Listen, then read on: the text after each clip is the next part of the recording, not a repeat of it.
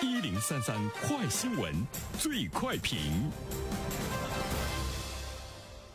焦点事件快速点评：二零二一年高考临近了尾声，但是。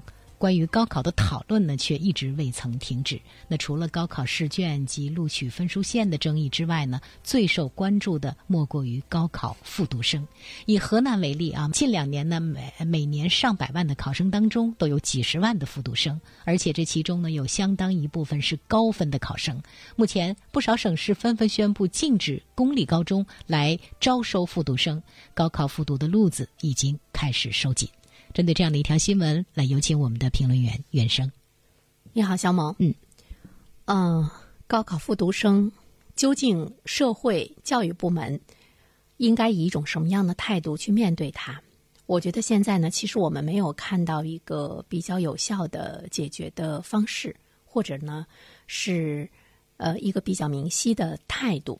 呃，至少教育部吧，目前教育部呢提出的要求。还是允许你进行这个复读，但是呢，是禁止公办高中招收复读生。这样的话呢，会加大复读成本，因为对于一些私立学校来讲，他们可能会是比较开心，以后的高考复读生会到他们那儿去呢，重读一年高三来参加高考，那么可以多收费用哈。其实这个办法也未必呢就对。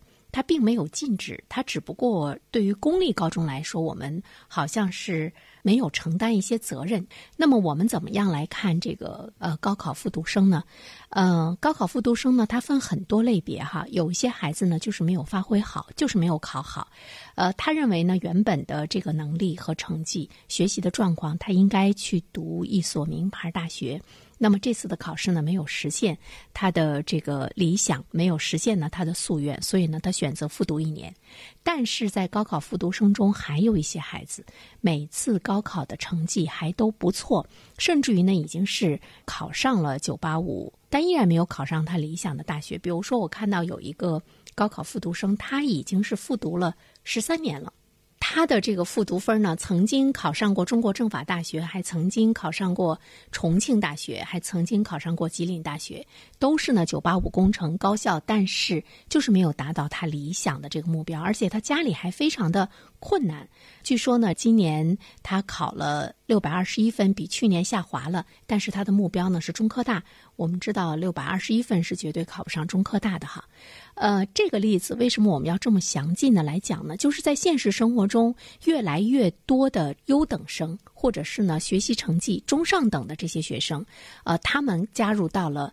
复读生的这个行列中，复读生呢已经呈现出上升的趋势。比如说，今年高考的复读生达到了一百八十七万，这个数字远远超过了很多人的想象。那么对于应届生来说呢，就是太难了，因为这些学生他们以优秀生为主嘛。那么对于中上等生的这个竞争压力呢，就会呢加大。所以说，今天的高考复读生和以往的这个复读的性质已经完全不一样了。他们的复读的杀伤力呢会，更大一些。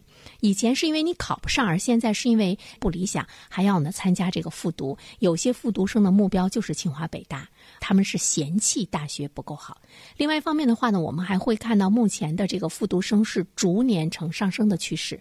如果不加以遏制的话，未来呢可能会是更多。零四年官方统计的复读生是四十六万，短短的七年，高考复读生就增加到了一百八十七万，这是一个非常可怕的。的增长的速度，如果不加以遏制的话呢，未来是不可想象。